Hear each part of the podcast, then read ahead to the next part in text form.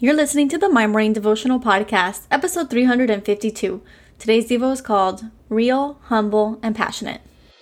Hey, I'm Alison Elizabeth, a faith filled, coffee obsessed baker from Miami, Florida. As my dreams widened and my to do list got longer, I found it harder to find devotional time. After seeing many people struggle to do the same, I set out to produce a five minute daily dose of heaven. This is the My Morning Devotional Podcast.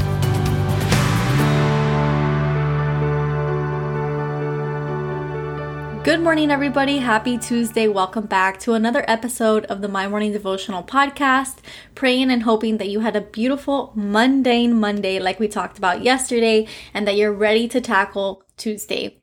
If today is your first day tuning in, my name is Ali, and what we do here is pray together every day, Monday through Friday. It's our quick five minute daily dose of heaven.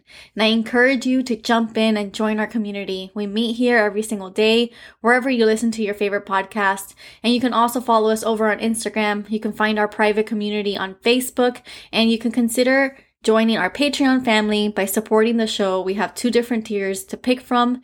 And for everybody who's already supporting, I Thank you from the bottom of my heart. It is so encouraging to know that I have a community behind me who is supporting this show and helping alleviate the expenses of producing the show and of continuing to expand content like hiring graphic designers and hiring video editors, things like that. So I thank you so much.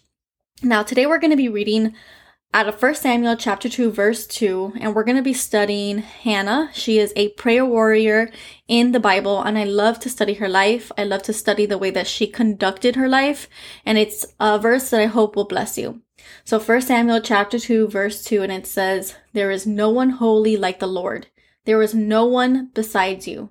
There is no rock like our God." And I label today's devo real, humble, and passionate. Now, this verse, like I mentioned, comes from Hannah's prayer in the Bible.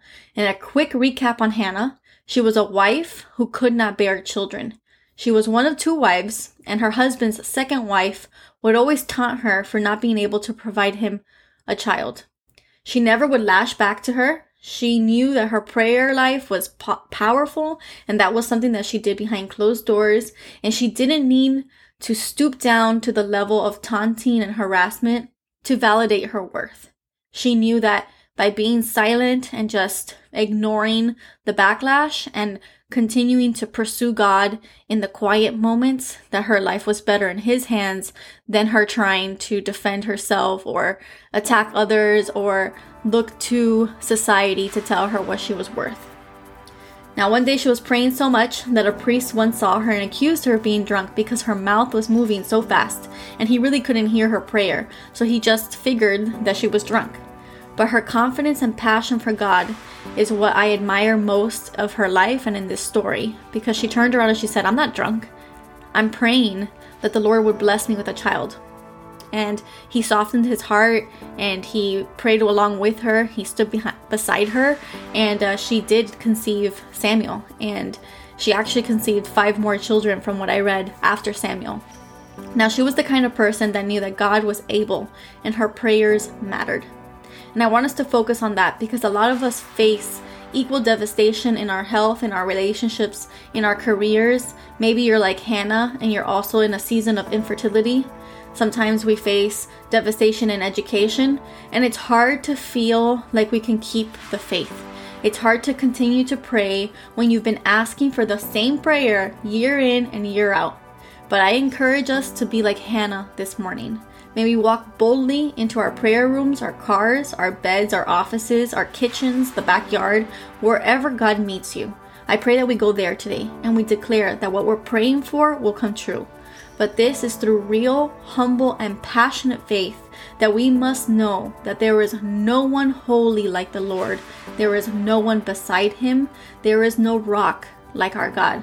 This verse is a good direction for our prayer, and it's a good way for us to start our prayer.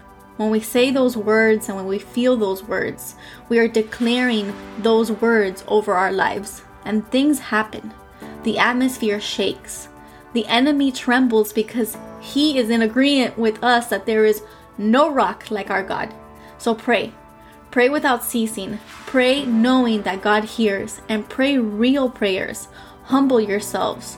Really humble yourself and be passionate and bold about the things that you're asking for.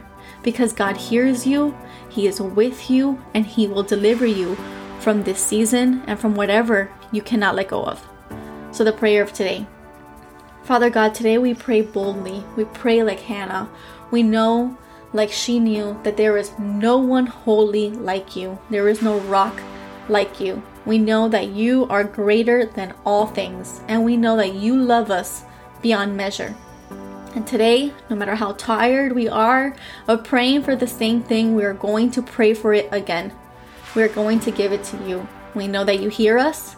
We know that you're going to bless us. We thank you for listening to us when we pray. It is in your Son's holy name that we ask for all of this. Amen. So there you have it, your five minute daily dose of heaven. Thank you for tuning in today. I pray these devotionals empower you to take on your day. Make sure to follow the My Morning Devotional account on Instagram at My Morning Devo. There you will find quick links to subscribe to our podcast and the written devotionals. Until tomorrow, I pray that not only your latte is strong, but your love for Jesus is stronger.